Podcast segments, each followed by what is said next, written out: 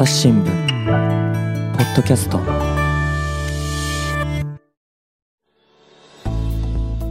朝日新聞の神田大輔です、えー前回に引き続きましてですね編集員の吉岡恵子さんのお話を伺っていきます。吉岡さんよろしくお願いします。吉岡です。よろしくお願いします。はい。というわけでですね中国とラオスの鉄道を結ぶ鉄道についてですねお話を伺ってるんですがやっぱりこれですね吉岡さんあの開業の日いあるいはその前後結構なですね大騒ぎというかあの派手にこうお祝いしたみたいじゃないですか、そうですね。ラオスにとって悲願の鉄道だったっていうこともあって、建国記念日、えーうん。12月2日にどうしても合わせたいっていうのは、本当にこうラオス側の強い要請だったんですね。ほいほい。で2日にあのオレンあの今朝起きたお坊さんがたくさんうん。集まって、えっと広いビエンチャン駅のホームでうん。ホームや駅のこう待合室で、うん。あのなんていうんで宗教的な儀式うん。安全や繁栄祈願っていうんですかね、うんうんでそこには政治あの首相なども参加してうん。行いまして、これはラオス側があのされたんですけれども、うんうんうん。で翌日の12月3日が正式な開業日ということになってましてはい。そこは今コロナなので、えっとトンルンさんとその習近平さんという2大トップはオンラインでの参加だったんですが、うん。あの大勢の方々がホームに集まって開業式をしましたね。まあ、オンラインとはいえ、でも、あの習近平さんが出てくるっていうと、これはやっぱり特別な意味があるってことですか？あ大きな意味があると思います。うんやはりあの李克強首相が出るか、うん習近平、えー国家主席が出るかっていうのは格が違いますねかなり。りですからこれは習近平のいあのプロジェクトであると。いう意味でも、あの一番あの上位に置かれる、えー中国にとってもあのプロジェクトでしたし、あのラオスもあトンルン国家主席という首相ではなくてやはり国家主席が出席して、という形にあのされました。ラオスの人々の夢が叶った中国の支持に感謝するっていうふうにトンルン主席があのおっしゃってましたね。なるほどね。ということは、まあ、前回の放送の中でですね、やっぱりこう中国側とラオス側でね、市民の受け止めには若干の距離感もあったけれども、中国政府に関して言うと、このラオスへの鉄道っていうのは、やっぱりこうかなり力の入った特別な意味のある大事なものだったっていうふうに言っていいですか？あそれは言えると思います。うんあのいえっと、中国のお前回お話しした一帯一路のプロジェクトの中で、まあ、スリランカの港とかで、うん。やはり港を作って債務を返せなくなって、うん。えーそれを中国がまあまあ取っちゃったみたいな、うん。契約上取っちゃったよっていうような話とかでいろいろ警戒感も、うん。あの国際社会にありますし一方であのバンドンとジャカルタというインドネシアでこちらは高速鉄道ですけれども、はいはい。中国が作っているものがやはり最後のところまでうまくあの開業できてないんですね。ね。かなり遅れている。そうしたあーものと比べてもこう中国から見ても優等生的なプロジェクトがラオスだったということもあって、うんえーっと国内向けに特に宣伝をしたい案件だったと思います。なるほどね。おーやっぱりそこに習近平さんが出てきたっていう意味もあるっていうことなのかもしれませんね。そうですね。うんただですね、まあ、前回もちょっと話をしましたけれども、やっぱりこの建設費がね、ラオスの GDP の3分の1ですよって話を聞くと、そのスリランカのお話もありましたし、はい。まあ、私が知っているところだと、やっぱりアフリカでね、いっぱいそういう例があって、あの港とか作ってくれるのはいいんだけれども、それ、えー中国からの借金で作って、で結局返せなくって、点々みたいな話をですねよく聞いたわけなんですが、ラオス、大丈夫なんですかね？そうですね。そこは本当に心配されるところではあるんですが、うんちょっとこの鉄道のいきさつを振り返ってみますと、もともとは10年以上前に、というかまあ計画自体もともと計画といいますか、うん鉄道を敷きたいっていう思いはラオスはものすごく強く持っていたのでえっと、昔、東西冷戦の頃ですけど、ソ連にも作ってほしいって頼んでたこともあるんです。あラオスがですか？はいだけどはやはり人口700数十万の国ですから、さすがのソ連もあの作らなかったんですね。でそれで時は流れて、あの21世紀になるかならないかの頃にあのまた今回の中国との間で本格的に浮上して、ラオスがやはり作り作りたいというか。なるほどで当時は習近平政権の1個前の胡錦涛政権だったんですけれども、胡錦涛政権としては、まあ、こう作りましょうとか調査はしましょうとか当然前向きな返事はするんですけれどものらりくらりのらりくらりして、ね、はい、あの進まなかったことが、まあ、ずっと続いていたんですね、うん、あごめんなさい。胡錦涛政権の前の江沢民政権の時からですね、ね、ずっと続いていて、うん、でそれがまたあの胡錦涛政権になってもう少し調査しましょうっていうような形にもなって、うん、でも調査した結果採算が合わないと。中国側から見たときに、まあ、出てしまったと。そうなんですか、はい。でまあ、鉄道やってる技術者の人とかこういう調査する人っていうのは、まあ、それを表に出すかどうかは別にして、うん、えっと、普通に弾くわけですよね、その発表するときには加工して政治性を持って出てくることは あるかもしれませんけれども、まあ、技術系の方っていうのは、そもそもちゃんと誠実にやる。と、誠実にやると、やっぱり採算が取れない、だめだと。でそれでまたのらりくらりしてたんですけど、ね、はい、だからそれでもラオスは諦めなかったと言えます。であの習近平政権になって、うん、あの一帯一路プロジェクトが出てきてであのこういうインフラをで周辺国とつなぐということが中国にとっての高い優先課題になったことによって、まあ、ラオスがもともと作りたかった作りたかったこの鉄道が一気に動き出したっていうことがあります。ですから、借金をして、あの、それが返せるかどうかっていう問題の前に、どうしても作りたい、欲しいっていう、まあ、ラオスのまあ悲願っていうのがありました。だから、ラオスとしては、これは返す、まあ、返せるだけ儲かるようになればいいんだけれども、返せなかったら返せなかった時だっていう、あの半ばそういう開き直りもあ。の見られるとあの、ラオスをずっと見てらっしゃる専門家の方々の中からはよく聞かれる意見ですね。あの返せなかったらなんて言ったらか踏み倒すじゃないですけれども、うん、中国への依存度が高まったり、うんうん、中国からの支配といいますか、うん、あのそうしたものがあの強まったりこれは鉄道があろうがなかろうが、うん、まあ、数勢としてあるので、そこは鉄道の、その、なんて言ったらいいか、債務、に限らず債務はまあラオスあるわけなんですね。今も別の債務もかなりあの政府債務の比率が高すぎて、えっと、日本とかはやっぱり利子付きのお金で返してもらわなきゃいけないお金でラオスを支援する対象にしてはいけないと。いうのが先進国の一つのこう基準ではもうそのぐらい債務が借金をたくさん持ってる国でもあって、それにこれが乗ってくるっていうのは、何て言うんでしょう。何もないところに乗ってくるっていうのと違ってもうある。だからこれ以上増えてもその、まあ、50歩100歩だとは言いませんけれどもあの全体状況というんでしょうか、は大きく変わらない。だから、でラオスも中国の足元も見ているところもあるんですよね。なるほど。あのと言いますと。もしラオスに対して中国がそのお金を払えないラオスに対して、うん、返せないラオスに対して、うんうん、どういう対応を中国がするかということはこれも中国のそのスリランカの港に対するやり方があの中国からすればお金を返せないんだから契約通りあの咀嚼するのは当たり前だろうと思ってやったかもしれませんけれどもあの中国というのはやはりあの他国をにお金を貸して返せなくなったらそこを支配するのかという一帯一路批判にも非常につながったわけですね。うんうん、でそれの今ちょっと揺り戻しが中国の中に来てるので、えー、それはラオスも当然よくご存知で、うん、もし自分たちに対してまあ、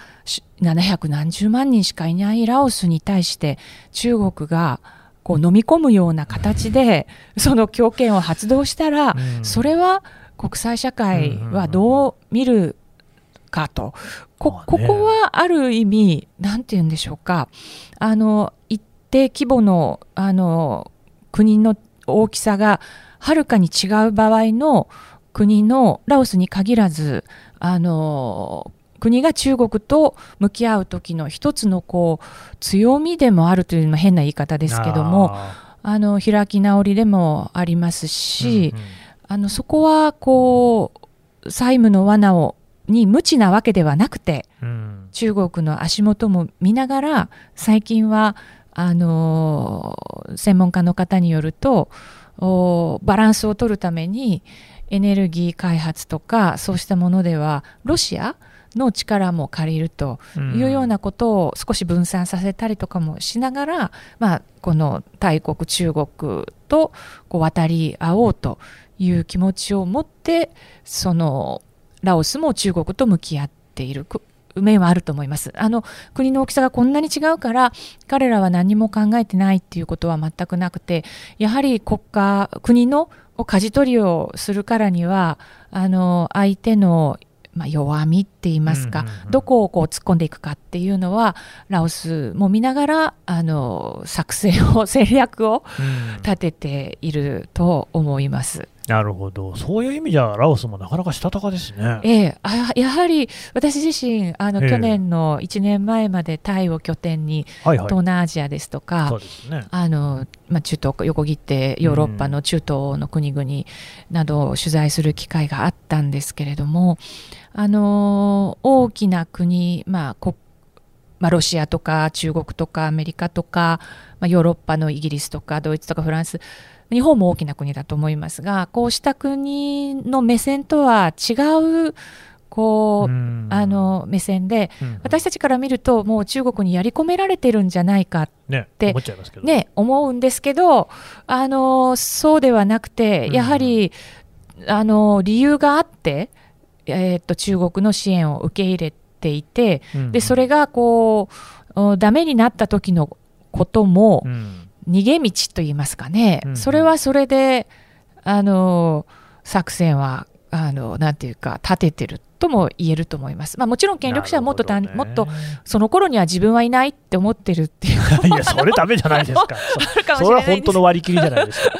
それも、それはないわけじゃないと思いますけれども、ね、はい。でもそのねこちらから見ると債務の罠っていうふうに見えるけれども、それはそれなりにラオスにとってはちゃんとした戦略でまあやってる部分もあるんだろうなと。はい。なるほどね、そこら辺はなかなか面白いですが。内陸の国はつながりたいっていうか、外あそうです海に出る道を持ちたいっていうふうに考えられるのは、あのそうだろうなと思います。あの今の、ね、お話にもありましたけれどもあの吉岡さん、タイを拠点にしてらっしゃった時期もあってだからこの、ね、鉄道中国からラオスへの鉄道に関してはもうその建設工事中の段階から何度か足運ばれてるわけですよね、はい、どうですか、なんか当時っていうのはなんか取材をしている時にはどんな様子でしたかね？そうですね。最初にあの訪問したのが、はい。ラオスと中国の国境の町だったんですね、今あの駅が大きな駅があそこにもできてますけれども、うん、そこの町に取材に行った時に、えー、っとラオスの時間と中国の時間は1時間違うんです。あそうなんです、ね、はい、日本があの、えー、っと例えば正午だったら中国が11時、うんラオスが10時だと思うんですけれどそのその時間がラオスの場合、その国境の町のこうビジネスをやっている場は中国時間で動いてたっていうのがとても印象的でした。柔ですね。はい、うん、まあ中国なんだなっていうか、なんかそうなんだなって、まあもちろん外は違うんですよ。ただビジネスの場はそうで、はい、アリペイが使えて、あ。の中国の人たちがもう押し寄せてきていて、そこで開発をして不動産を売ってっていうことのビジネスをまあやり始めていて、ここなぜかというと鉄道が通ればあのまあ、日本でもそうですけど鉄道が通れば地価が上がるだろうから、この辺りをっていう、まあ、その時から。でその時はでもまだ鉄道の影も形もそのその場にはなくて、でそこから少し離れたところへあのラオスのビエンチャンに近づくっていうか、まあ、あのあの国境の町から少し南に降りてくる途中の農村の中に山の中に本当にこう工事現場があった。っていうあのちっちゃな単線のトンネルが穴が掘られていてでその工事現場のそばには中国のその建設労働者の方々のあの住むプレハブが本当に林立もうこうバーッとあのグレーのプレハブがたくさん立っていてそこから吸い込まれるようにあのトンネルの工事現場ですとか橋の工事現場に中国の方があ中国の労働者の人たち方々があの向かっていて。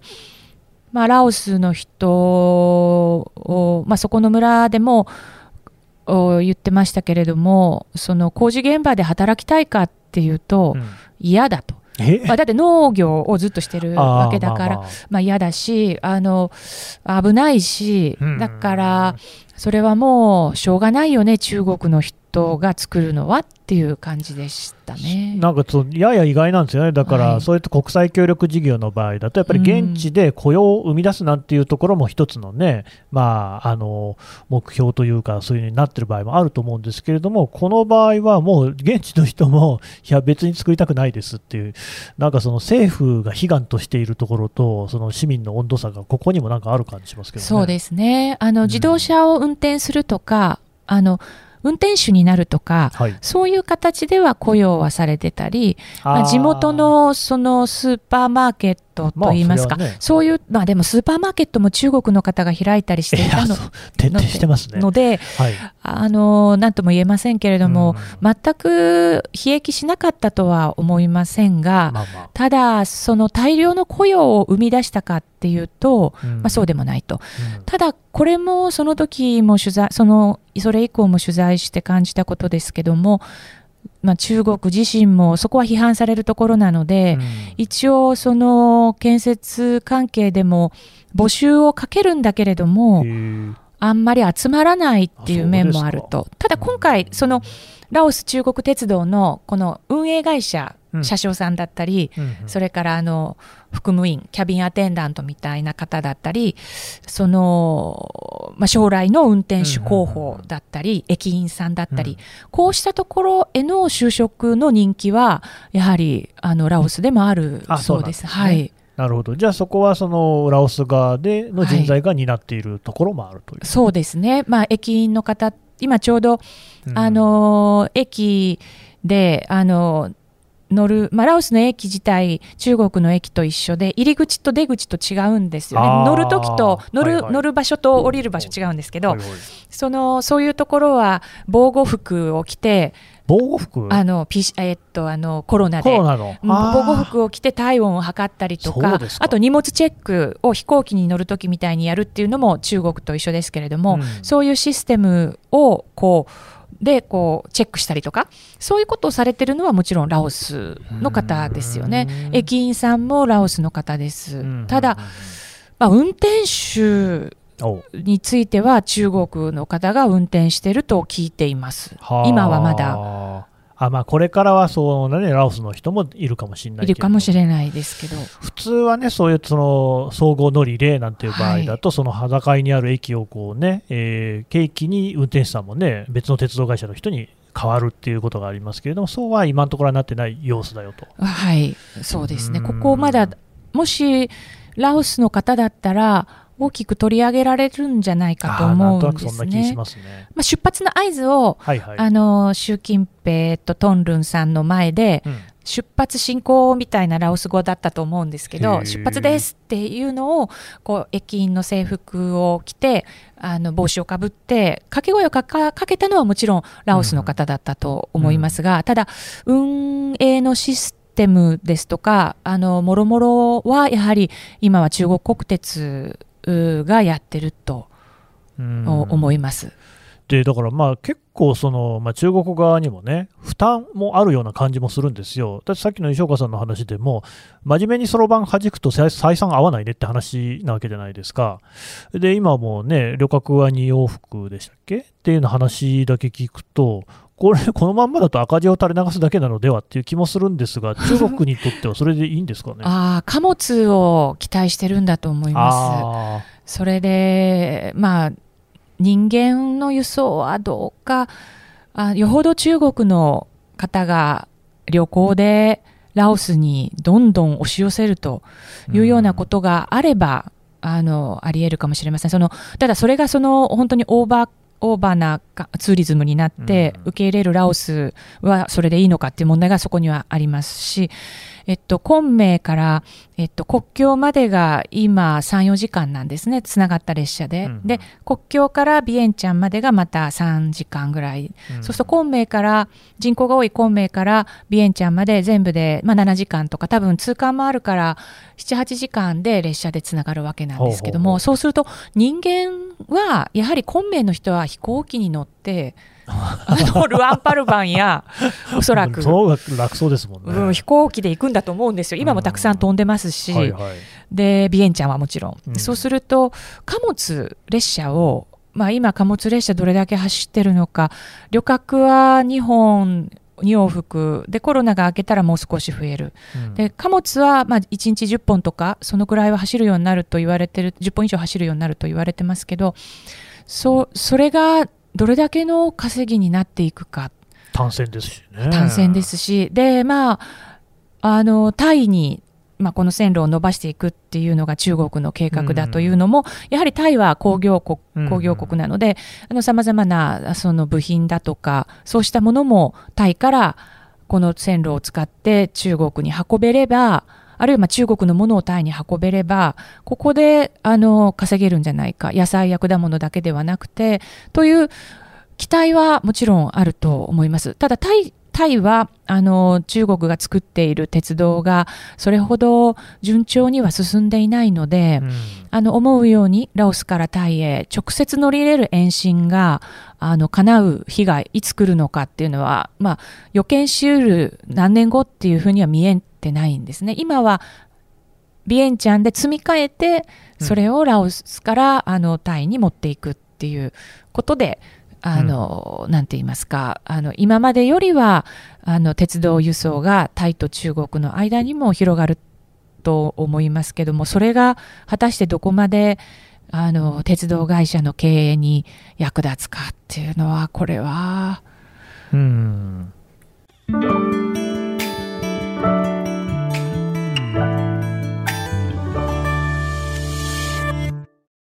忙しい時でも大事なニュースはチェックしたい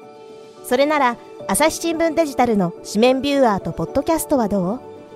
紙面なら見出しの大きさで大事なニュースが一目でわかるしポッドキャストは通勤中でもながら聞きできるよ。いつでもどこでも。朝日新聞。そのまあ、その前回もありましたその、ねはい。ラオスを通ってやっぱりタイまで行きたいよっていうのが中国の本音だっていうことで、はい。でもうまくいってないっていうのは、なんでうまくいってないんですか、あの、タイは、あの、ラオス国境から、うんあの、タイのバンコクとか、うんうん南に向かって、はい中国が高速鉄道を作ってるのではなくて、うんあのとその逆向きで作ってるんですけど逆向き。あのラオスにむラオスのほラオスとタイ国境から南下して建設するのではなくて、うんバンコクいやあっちの方からこう上に向かって。作ってるんですけど、はい。まあ、土地のあの買収の問題ですとか、さまざまな、まあ、これは日本の新幹線を作るにうん。ありね、しても本当にさまざまな、あの権利関係がその錯綜してであの既得権益って言ったら変ですけれども鉄道輸送が発達したらトラック業界の方々にとっては死活問題っていう面もありますし、本当にタイの中でのあーいろんな利害が交錯する中で、あの進んでないんで、まあ、多分もう数年経って数キロも行ってないぐらい遅いですね。そうなんですよ。だから、あの、中国でもカタツムリとか言われてるんですけど。やっぱりカタツムリって言うんですですね。はい、中国もやっぱりカタツムリって言うんですね。で、タイの線路はカタツムリでしか作れてないと、中国メディアが評するぐらい進んでないので、まあ、まあ、ラオスで積み替えて、それでも、あの鉄道の競争力が、うん、あトラックを凌駕するのかと、まあ、そこはちょっと様子を見てみないとあの経済効果がまだわからないですね。そのまあ、今の、ね、話も、はい、だから本丸であるところの対ガセってうまくいってないと、えー、先ほど吉岡さんのお挙げになった例の中でいくと、例えばインドネシアもうまくいってないと、なんかその一帯一路計画で、ですねあれって要するに、まあ、インフラドカンといろんなところで作りましょうという話だと思うんですが、作るのはいいんですけれども、あんまうまくいってないし、採算が取れてないってことになると、ですね指し物経済大国、中国であってもですよ、屋台骨が揺らぐっていうことにはならないんですか？そうですねそれはあの中国の中にもその議論はあの最近あの特に出てきてたと出てきていると思います。うん、ラオス一つ例にとってみてもあの中国自身うんまあ、中国すごく一党独裁であの、はい、全部情報をまとめ上げて、ラオスに対応してるっていうふうに思ってしまいがちなんですけれども国有企業とか国有銀行、まあ、国有の建設会社とか国有の銀行とかが結構その勝手にというか自分たちが稼ぎたいから あ。のビジネスやってたりする面もあって。そうでそうすると把握しているもの以上に中国は貸し込んでる可能性も、うん、まあ、あるんですけど、そうするとその貸し込んでる可能性が今見えている鉄道などの、まあ、分かりやすい債務以外にも、うん、あのあって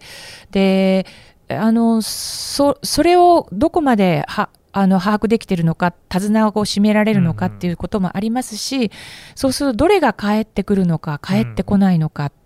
うん、あのこれを維持するのっていうのは本当にこう戦線を拡大すれば拡大するほど中国自身が、まあ、罠っていうと変な言い方ですけれどもあのはまってしまいかねない、まあ、ソ連の崩壊って、まあ、ちょっと話を大風呂敷ですけど、うん、ソ連もやはりと東西陣営の東を、まあ、いろんな意味で維持していくっていうことが負担になって、なったことも、まあ、ソ連の崩壊の一因だとまあ言われてますけれども、中国もアフリカからあの、ね、中南米までありとあらゆるところであの風呂敷を広げてお金を貸して、で帰ってこなかったけど支配しましたっていうことで、本当にあのあそれはあの国の、まあ、国力の強化というようなものに、うん、あのつながるのかどうかっていうのはこれはまたあの中国の大きくな大国化した中国のあの次の課題にもなってきてると思います課題というかまあ問題ですね。ちょっとさすがに手広げすぎなんじゃないですかね。そうですね。うん、で実際、その中国社会にしてもその少子高齢化の問題なんかもあるわけですから今後、こう今のままの、ね、勢いを維持できるかっていうとそうでもないかもしれませんしそうなった時に今のこう、ね、一帯一路、これ習近平さんなり物入りってことでやってると思うんですけれどもああ、あれは間違っていたみたいな風に総括される時期とかって来たりするんですかね？あそれもあのーあるかもしれませんね。ただ、どうでしょうか？あの、今日は本当に鉄道の話を、あの、もう目いっぱいしてますけれども、はい、あの一帯一路って鉄道や橋や道路は目に見えるので、うんはい、非常にあの私自身も取材してて、まあ、逆に言うと面白いですし、うん、やってきましたけれども目に見えないインフラにも中国は非常に力を入れてますね。例えば通信です。あなるほど 5G、はい、5G の,、ね、あの広告があのラオスにも出てましたけど、えあのビエンチャン駅にも出てましたけれども、あの通信衛通信衛星を請け負ってあげてあげたり、あのそうした通信ネットワーク、米中対立の中で先進国は中国を排除しましたけれども、うんうん、あ中国ファーウェイは排除しましたけれども、でね、でもまあアフリカとかあラオスを含めた新興途上国では、通信インフラという意味では非常に一帯一路の強みを生かして、うん、あのこう根を張ってきてるんですよね、うん、だからこういう目に見えないデジタル一帯一路みたいな部分と、うん、そのこういうこう借京も見えるし、こう目の前に迫っている部分でのこう採算と、うん。ここがなるほど。あの損得どうなっていくかっていうの、うん。これも本当にあと10年ぐらいは見ないと見えてこないものがあるかなかそうか、やっぱ。鉄道とかっていうのは分かりやすい、見えやすい部分があるから目立つけれども、そうじゃないところもいっぱいあるわけで、そこも全部相対的に見ないと分かんないよそうですね。うんそうでした、鉄道の話でしたね、あのさっきの話でちょっと私気になったんですけど、は中国の鉄道って確かに入り口と出口違うじゃないですか。そうなんですよあれってね。なんでですか？ああ、やはり管理人の流れの管理なんじゃないかなと。うん、思います確かに手荷物検査みたいなのもありますよね。はい。あの、飛行場でね、うんあの、やるような、あの、ベルトコンベヤーじゃないですけど、あれをゴロゴロゴロっと、あの、北京の地下鉄に乗るときにも、あ地下鉄もですか、はい、やってましたね。私ももう1年半以上行ってないからあれですけど、やってますよね。多分、うんあの現状、おそらくあの監視がきつくなっても緩むことはありませんから、あの今も荷物検査やってると思うんですけれども、うん在来線でも高速鉄道でもあのやっていて、それはラオスでも同じようにやっていますね。それもやっぱり管理のため。管理だと思います。あうんと、改札も、はい、あのーえっと、ラオスは10分前には改札って書いてあったかな、5分だったかな。うん。あ、の改札も日本ですと、うん。例えば新幹線でもそうですけど何時間前に入っても、うん。まあ、何時間前で駅駅で立ち食いそば食べるぐらいじゃ 時間潰せないので、はい。駅の中にそんなに2時間も3時間も前に入る人はいないとは思いますが、うん。何時に入ってもまあいいじゃないですか。それはいいですね。でも中国はホームには入れないいですよね。うん。あの改札の前のところで待ってなきゃいけないとか、そういう管理はあのー人の流れをまあ監視っていう意味でコントロールするっていうことと、まあ監視だけじゃなくておそらくあのーただで乗ったりとかですね、はいはい。そういったものを防止する意味でもコントロールしてるっていう面が、あの特に昔は、今はもう、そのなんて言ったらか、デジタル化した切符になったので、あとみんな実名になって、あのー身分証明書と紐がついてないと乗れなくなってしまってるから、昔のような、その、なんていうんですか、目視じゃないですけど、うん目で見て、あの、あの、裁くっていうのとは変わってきてるとは思いますが、そういうところがあるのかなと思いました。あれ、改札のやり方ってもう国によって違うっていうか、例えばヨーロッパなんかだと、ああいうその日本みたいな自動改札みたいなのがなくって、まあ、あの切符も別に駅ではですねちあの見られなくって、えー場所乗って、中で車掌さんが回ってきたときに切符持ってないと、なんか大変な罰金を払わされたりするっていう格好で管理してるじゃないですか。はい。あれって、まあ、吉岡さんさ、さまざまな、ね、国で、えー鉄道乗ってらしたと思うんですけれども、日本式とヨーロッパ式っていうと、どっちの方がこう優勢なんですかね？うーん。中国はどっちなんですか、あれ、両方？中国は駅の、あ、両方だと思います。あの、車両なんかも、ね、あの、うんえーっと、日本や、の技術も入れたり、ヨーロッパの技術も入れたり、ただ信号はヨーロッパ式ですし、までも満満鉄を建設したのは日本だったりとかして、ただ日本の技術ももともとはヨーロッパから来てるっていうこととかを考えると、基本的には、あとあの、これも私自身ちょっと不勉強でよくわからない点ですけど、駅の時刻表のあの書き方といいますか、これもいろいろですよね。あの、出発時刻を書いて、到着時刻も書いているようなところもあれば、あと、起点を書く、あの、この列車はどこから来てるかっていうことを書くうん国もありますよね。中国も書いてると思うんですけど、タイとかって切符って改札ありました？タイは、あの、ファランポン駅、今ちょうど亡くなった、あの、改札はありませんでした。うん、中で見る方式中で見るね方でした、ね。なんとなくあっちの方が多いような印象。そうですね。まあ全部の国行ってるわけじゃないか分かんないですけど、ええ。あれでしたよ、イランもはい。やっぱり、えーちゃんとこう発射の時刻が近づくまでホームには入れなかったですね。あー、うんあ、やはり安全管理なんまあ、ですか、ねなんとなくや、ねあのー国家が監視してるっていう意味では中国に近い国ですからね、イランはね。そうですね。そんなところが反映されているような気もする。あと、まあ、あっちで時刻表とかに関して言うと、はい。なんていうか、合ってないようなものだっていうような国もいっぱいあります、ね、そうですね、時刻表については本当に合ってないような国はたくさんありますよね。まあ、本として残している国っていうのがもう本当に日本ぐらい。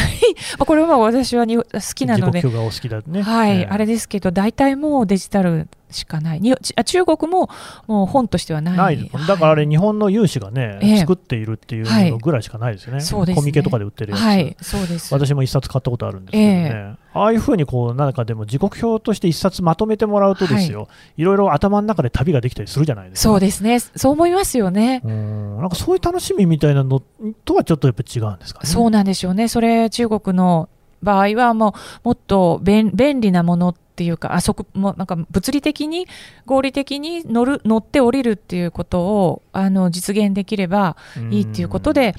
あのデジタル化されてしまったんだろうなと思います。ラオスは今のところは2本しか走っていないので、まあ、時刻表っていう感じじゃないですけど切符を見せてもらったら、うん、あのえっと何でしたかバーコーバーコード？バーコード。バーコード。QR コード。あ QR コードがこうついていて、うん、このいわゆるレシートみたいなペラペラっとした紙に、うん、あの名前とかそういうのがあの行き先とか書いてるっていうものだったですね。うん。私あのフランスで経験したのがあのちゃんとですよ。指定席をもう前もって買ってたのに全然違う車両が来て僕の買った座席ないんですよ。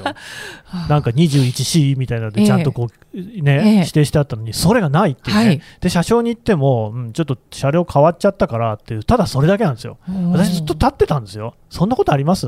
中国ではどうかなそこまではなかそれは私自身は経験したことはここ20年ぐらいの間で別の車両が来たっていうことは経験としてはなかったんですけどただあのものすごく頻発していたのはえっと、買った座席に他の人が座っているっていうことですかね。で、これは何て言うんでしょう、まあ、いい面悪い面あって、はいはい、これは日本人と中国人で違うところだと思うんですけども基本的には空いてって誰も座ってなかったら、うん、自分のあの座席は座ってもいいじゃないかと、まあまあね、で、うん、お友達同士とか家族だったら固まって座っていいじゃないかと、はいはい、でそれなのにどうして自分の席にこだわるんだ日本人はっていうなんかこれはあの同じ窓際ならいいじゃないかとかですね。いやだってたまにあるのがガラッガラの新幹線乗ってる時に、はい、自分が座ってるところの隣にちゃんとこう指定席なんだろうけれどもそのおじさんがね来たりしていやいやいやいや別にどこなりと違うとこ座ればいいじゃんっていうのはね。そうですね。あの、うん、それは多分中国的にはありえないことですね。ガラガラなのに2人がこう固まって隣で座るっていう。ね、はい、うん、それはあのあのなんていうか、だからそういう意味で人が座っているっていうことはよくありました。ただ、これもなんかやっぱり高速鉄道になって、いろんな意味で中国のそういう習慣も少しずつ変わってきて、やっぱり自分は自分の席に座りたいっていう人も、あの、昔よりは増えたと思いますし、あと、車両の中で大きな声で、あの、ラジオを聞いたり、大きな声でおしゃべりしたりっていうのは日常だった。まあ、それが当たり前だったし、だけど、静かに過ごしたいっていう人たちのための車両が生まれたりとか、はい。で、すごい流行ってるんですよね。で、なので、まあ、こういう習慣というのは、時代や社会環境で変わっていくのかなと、あの、思います。まあ、ラオスの中で、この鉄道がどういうふうに根付いていくのかっていうのは、そういう意味でも、あの時間移動の時間感覚が変わるので、うん、あのルバンパラパラバンとビエンチャーの距離も、まあ、1時間半ぐらいになるわけですし、まあ、中国とはもちろんですけれども国境の街とこれどうどう変わっていくのかなっていうのはあの見てみたいし早く乗ってみたいですね。あれまだ乗れないんですか私たちは？あのコロナの間は、あそうか。そうなんです。ままず国境を挟んだ旅客列車は走ってないので、まあ、中国にもコロナのあれで入れませんけれども、隔離が、ね、どちらもそう、はい、非常に長くて、うん、なので、外国人で住んでいなければ、やはり隔離を3週間とか2週間とかを覚悟していけば別ですけど、ちょっと長いっすね。といくらなんでも乗り鉄で隔離を1ヶ月とかっていうのは、あの筋金入りですけれども、なかなか難しい。難しい。うんなので、あの、コロナの状況が落ち着いてきたら、うんうんここのお鉄道には乗ってみたいっていう人はたくさんいると思います。あの、しトンネルが多い、トンネル勝ちではありますけれども、うん。車窓の風景というのがラオスのこう亜熱帯の緑だったり、まあ、ポチッポチッと見えるお寺だったり、うん。あるいは普通の人たちの村だったり町だったりっていうのがどこまで見えるのかっていうのもあのこの鉄道はとても楽しみなところではないかなと。やっぱりあれですよね、日本なんかだとその東海道線、山陽線みたいな長大路線でも今、長く走る列車ってどんどんなくなってるじゃないですか、そうですね。ぶつぶつ切っちゃって、そういう意味だと、こういう長い路線がね、あるっていうのは、ちょっとこう、夢というか、ロマンをくすぐられるものありますね。そうですね、うん。まあ、本数はなんていうかきっと小刻みの方が増えていくんだろうとは思いますけれども、でも絶対あの残すはずなので、うん。あのこう貫く、ちまあ、国コロナが明ければ国際列車としてあの行きます、まあ、本命まで行きますっていうのは、あのどんなにあれその乗る人が少なくても これは残すということでしょうね。はい、うん政治的に残すと思います。だから北京と昆明をつないでいる高速鉄道も、あの、11時間も、あの、あるけど。あるけれどもやっぱり残してますよ、飛行機乗った方がいいけど、はい。あるんですね、はね。残ってます。うん。じゃあ今度はね、吉岡さんにこう登場機をね、はい。語ってもらえるポッドキャスターが取れることをこう期待しておりますので、はい。ぜひはい、早く、あの、乗りに行きたいと思っています。はい、わかりました。吉岡さん、どうもありがとうございましどうた。もありがとうございました。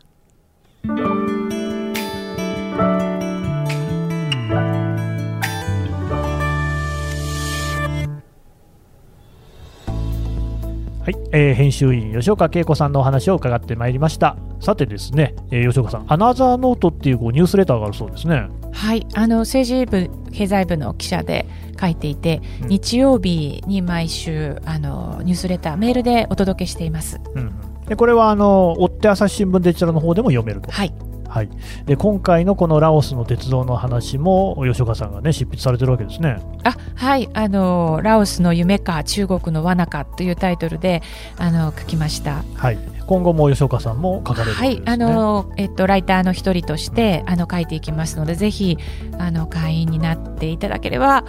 お届けできると思います はい、えー今回の記事に関してはですね、ポッドキャストの概要欄からもリンク貼っておこうと思います。吉岡さんどうもありがとうございました。どうもありがとうございました朝日新聞ポッドキャスト朝日新聞の神田大輔がお送りしました。それではまたお会いしましょう。この番組ではリスナーの皆様からのご意見ご感想を募集しています概要欄の投稿フォームからぜひお寄せください。ツイッターやメールでも受け付けています。ツイッターでは番組情報を随時紹介しています。アットマーク朝日ポッドキャスト。朝日新聞ポッドキャストで検索してみてください。